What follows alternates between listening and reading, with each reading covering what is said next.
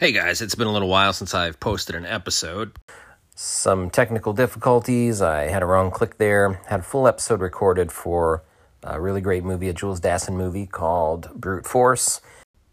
You know Brute Force. It's this one right here. Let's hear it from Burt Lancaster. Nothing's okay. It never was and it never will be. Not till we're out. You get that? Out. And somehow I deleted half of it, and I just haven't had the heart to go back and try to fix it. So this is going to be a quick interlude episode. I'm going to go back and finish the, you know, I pretty much have to re-record about 20 minutes of the uh, brute force episode, but this particular little interlude, I think I wanted to talk about why I got into or how I got into classic cinema. I, I know a lot of people that just don't get into classic cinema, and in fact, matter of fact, if it's black and white, they don't want to watch it. You know, I, I've just heard that too many times. Well, this is boring. My mother-in-law one time, she said, and, and she's not she's not against classic cinema. I mean, she was the movies that came on when she was a kid would be considered classic cinema now. So she's not against it. But I was shocked one time because I was watching Rope, the Alfred Hitchcock movie Rope, starring Jimmy Stewart. And I explained that he had done something very interesting in that movie where he had toyed with the idea of a one shot movie, doing the whole thing in real time. The movie actually doesn't go one shot. It's not actually done in real time, but it looks like it does. I think there are one or two cuts in the movie, but you can't. But but they're imperceptible. So like the the camera will pan up on the wall, and uh, and as it's panning along, there actually will be a cut in there, but it, but it's made to look like it doesn't. So the, the movie's made to seem like it's one cut. So I was explaining to her, it's really cool because the whole thing happens in that room. They never leave that room. And she said, boring. And I was kind of surprised because, well, she's, uh, th- this was the kind of movie that came out when she was, you know, I mean, she, that was a little bit before her time, but, but not, not that far. And so, uh, and, and I've talked to a lot of people, a lot of my contemporaries, and they, well, I'm, I'm not into classic cinema. You know, I don't, I don't like old movies. They're boring. I saw somebody on Twitter. I don't know who he is, and it doesn't matter. I'm not going to, I'm not, I'm not, I'm not to call him out or anything. But he said something about uh, here's a brave but uh, bold uh, statement of truth. Nobody really likes black and white movies. They just pretend they do. No, or he didn't say black and white. He said nobody really likes old movies. They just pretend they do. And I was kind of surprised by that. I, I've said that kind of thing about certain things because we've all seen it. We've all seen the Emperor's New Clothes type of thing where everybody's pretending they like something. And I'm like, yeah, but you don't really like this, do you? Um, you know, this, this sort of this this sort of this idea behind like, well, I'm very cultured if I like this kind of thing. And but it doesn't last. It's not something that sticks with you. You know, if there's these trends that, oh man, this is great, but but they don't last. Whereas classic cinema really does last. And, and Turner Classic Movies and things like that, they, they have they have lasted. They've stood the test of time. The, there's some really really great movies. There's some bad movies, just like today there are bad movies, but but there are some great movies. So when I was a kid, and I and I grew up in the 80s and 90s, and when I was a kid, we didn't have Turner Classic Movies. It wasn't a thing yet. Um, it, it, did become a thing by the time I was a by the time I was a teenager, I think, uh, somewhere around that time, or, or a very young adult. But I started my journey toward classic movies when my dad took me to Blockbuster Video, and Blockbuster was the place where your dreams came true. Blockbuster was was the be all and end all. If you got to go to Blockbuster on Friday night, it was going to be a good weekend. It was going to be a good night, and we appreciated every movie we got because we didn't have streaming. And so I remember when he told me, "Well, these movies are good," and it was the Alfred Hitchcock selection, or they had a whole wall of Alfred Hitchcock and we started renting them. And there's so many of them. There's so many good ones. I don't remember exactly which ones we started with. We probably maybe started with the Jimmy Stewart movies, the ones like Rear Window and Rope and The Man Who Knew Too Much and Vertigo, just movies that have absolutely stood the test of time. And then probably the Cary Grant movies, North by Northwest, and some things like that. I'm uh, I'm not sure if To Catch a Thief was uh, was one of them. Uh, was that a Hitchcock? I'd have to go back and look. But but movies like that, and then there's some with Peter Lorre, and then you have the 39 Steps and uh, and uh, Strangers on a Train, and there's just a lot lot. So that was really my start. You know, lots of those movies really got me in my start toward classic movies. I'm like, man, all right, these movies are good. These movies are good. They they they sort of rely on dialogue a little more, and and uh, and and they have to have a good story because there's no there's no big budget explosions and and you know that was that was before CGI, but uh, uh, but they, there was no big budget explosions and things like that. So even the movie I was watching at the time, you know, new movies didn't have CGI because it was CGI wasn't a thing yet. But uh, but the point is they didn't they didn't have giant budgets. They didn't spend giant budgets back then, really. And so from there, I really wanted to watch as many, obviously Alfred Hitchcock movies as possible, but I wanted to watch as many Cary Grant and as many Jimmy Stewart movies as possible. I love those guys. And somewhere along the line, I discovered Sidney Poitier, and I wanted to watch all of his movies. I loved all the movies that I watched from him. Um, they call me Mr. Tibbs, and In the Heat of the Night, and, and and Guess Who's Coming to Dinner, and some of those. And that was sort of it for me for classic movies. I, I didn't necessarily know any other classic movies. I didn't know any stars or anything like that. Eventually, uh, as the years passed, I discovered Humphrey Bogart and just the joy of Humphrey Bogart movies, and along with Humphrey Bogart, Bo- uh, Lauren Bacall. So I am pretty sure it was probably Turner Classic Movies that turned me on to it. But I uh, I watched Casablanca and uh, To Have and Have Not, and I watched um, uh, was it Dark Passage. And just, just I, I got to the point where I, I think I watched 25 or 30 Humphrey Bogart movies because I said, okay, you know what? This guy's great too. So I'm going to watch all of Humphrey Bogart's movies, and of course uh, Lauren Bacall, and uh, and along the way, Ingrid Bergman, who was his co-star in Casablanca. I also uh, somewhere along the line around that time frame watched Notorious, which was I already loved Cary Grant and. Um, and uh, Alfred Hitchcock, but somehow I had missed Notorious when I when I went through watching all the Hitchcock titles from Blockbuster when I was younger, and so uh, there was an Ingrid Bergman and a Cary Grant uh, in fact, a film noir. I think I don't know. There's some argument about film noir whether that's. I, I'll talk about that in a later interlude. And so from there, I also discovered Jack Lemmon. I'm not sure how. Probably, probably there was a Jack Lemmon night on on Turner Classic Movies. I knew who he was because I watched Grumpy Old Men, but I didn't know who he was when he was young. And I watched all those movies. How to uh, what is that? There's one called How to Kill Your Wife, and there's The Apartment. There's just a lot of a lot of. They're always they're always very funny. They're always very sort of tongue in cheek, um, and, uh, and and they were, they were really funny, and I really loved him. And eventually, and I, I wish I could remember what introduced me to film noir. I, I just can't remember. I don't remember the first film noir I watched. It was probably a Bogart movie because I was watching all the Bogart movies. I didn't know. I probably didn't know it was it was a it was a film noir when I watched it. But maybe it was the Maltese Falcon. Um, maybe I'm not sure. Um, you know, obviously Bogey made a few, made a, a good handful of uh, films noir, and then of course along the line somewhere I picked up Eddie Muller's um, Noir Alley. Of course, that's that's just been these last three or four years here. That that's that's really that's that's really a, a fairly recent thing.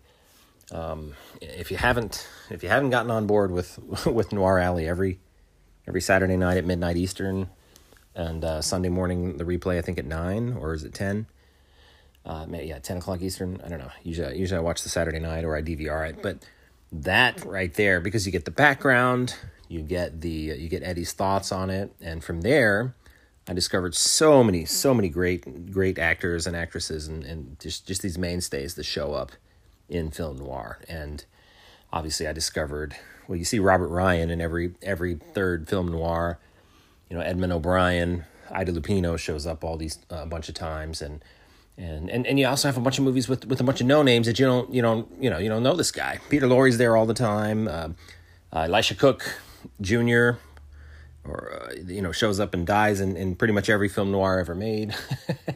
Uh, and, and and and from there I discovered Burt Lancaster, and Lancaster became I had I it's so hard to say my favorite, but he is he's got to be my favorite. Uh, there's just nobody like Lancaster, and I could change my mind in time, but oof, it just seems like there's a safe bet that Burt Lancaster is probably the guy.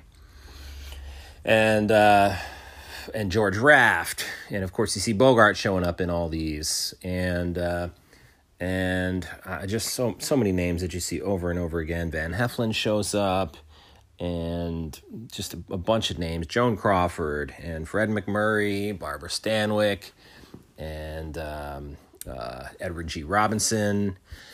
And I know there's as soon as I go back and listen to this, there's going to be some somebody that I missed, Robert Mitchum. But I mean, there are a lot of a lot of names that just show up um, a lot.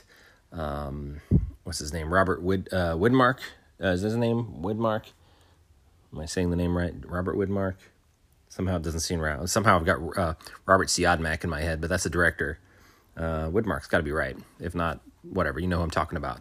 The guy, the guy from Kiss of Death that says, uh, "We got to be pals." That was my, that's my impression of the psycho uh, Tommy Udo from uh, from Kiss of Death. You know, this is my pal. anyway, sorry. Uh, and he was in uh, Night in the City. So good, gosh, so good. And um, and so yeah, just a lot of these, a lot of these characters, and so I started started recognizing characters that I that, that, weren't these mainstream actors. A lot of those, a lot of those actors were famous, but a lot of them weren't necessarily super super well known. Or if they weren't well known, even if they were, they they haven't really stood the time. Yeah, I don't I don't know how many people, you know, coworkers I could say, yeah, I watched a Jules Dassin movie, and they're gonna know who I'm talking about. Yeah, I don't know. I don't. I honestly don't know how many people are going to know who Robert Mitchum was. You know, they, I'm sure they probably heard of Burt Lancaster and Humphrey Bogart. Uh, are they going to know who Robert Ryan was? He made so many good movies, played so many good good characters, and, and a lot of bad bad characters. You know, but but these are the one these are the names I started to recognize. I started to recognize directors. You know, you start you start you start realizing that uh, you know I like this movie and I like that movie and I like that movie. Well, those were all either Robert Siodmak movies or or uh, Howard Hawks or um, Jules Dassin or maybe you know these were all RKO um, productions and or these were all uh, uh, A.I. Bezzerides, uh, you know, as a, as a writer, you just start to see these themes, these things that, that you start to recognize, and you go, okay, I'm going to look up some more of those. I'm gonna look up more Bezzerides, uh, you know, movies that, that that he did, or you start to recognize, well, this this author wrote that, right? So, uh, well, the Postman Always Rings Twice was James M. Cain, and you know that was based off of one of his novels, and uh, so was uh, Double Indemnity, and so was um, Mildred Pierce, and so there, there's just a lot of a lot of things that sort of just you start to hear the same names again when you when you really dive into this genre, and uh, and it's really really fun, and and it's it's really particularly in this day and age where I don't have to go to flea markets and I don't have to go to you know cons and things like that to try to to try to find you know and and uh, yard sales to try to find these movies. Um, a lot of them are, are available. Well, first off, there's eBay and there's Amazon, and Criterion is is is remastering a bunch of these for 4K and uh, and I, and I'm I'm loving that there's a there's a, uh, sort of a renaissance of physical media because I love the packaging. You know, I think it's really cool and it's really great that I can get these movies on digital. I mean, that's great. I've got a massive collection on on Vudu. But one of the things that I was like like today for instance, I was just I was just kind of pondering, do I need to pick up this Double Indemnity Blu-ray? It's one of my favorite movies and I've got a massive collection of Blu-rays Usually, usually they're Criterion or or something else. I don't I don't like to buy them if they are just the movie. I you know I like to I like to have a bunch of extras. I need to make sure there's some commentaries in it, some background, you know, some featurettes and things like that, so that I can really dive into the movie and, and really understand what was going on in the background there.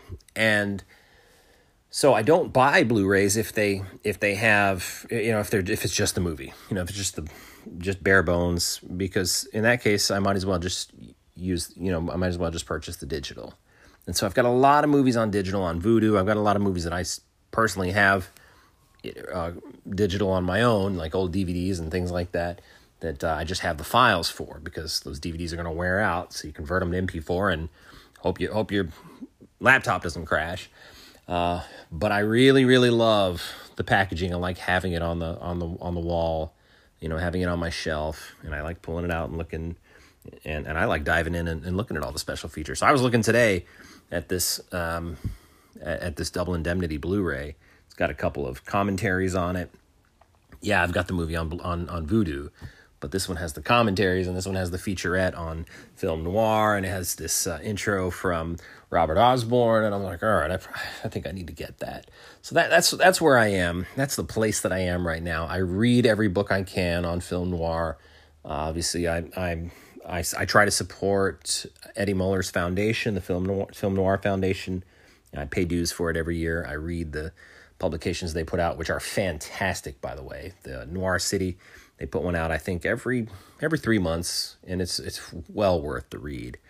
Um, and I also I also try I make a I make an effort to buy a, a Blu-ray copy of all of the movies they've remastered, and usually they, they they're pretty chock full of uh, of extras as well. So that's where I am. That's that's the state of of my my journey for classic movies. Uh, I would say ninety five percent of of the classic films that I watch are film noir. They are movies that are between 1940 and 1959. They're in the crime or or drama genre. They're generally considered film noir, but but not always. You know, there, there's there are some that are just.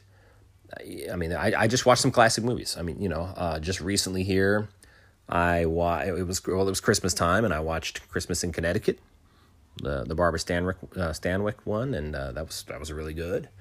Uh, what I watched the other day, King Solomon's Mines came on. I watched that. That was 1950. That's not a that's not a noir. I watched